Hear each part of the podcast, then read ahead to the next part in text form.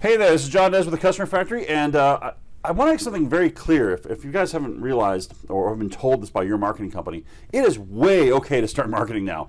The COVID disruption is far gone. The, the public is acting normally. We, we run hundreds of ads a day, thousands and thousands, actually, um, you know, a couple hundred thousand dollars a month in advertising for clients across the country. And no matter where you are right now, the public are back to responding and coming in for care, for help, for whatever it is you provide. They're responding, they're spending money, they're showing up, they're coming out.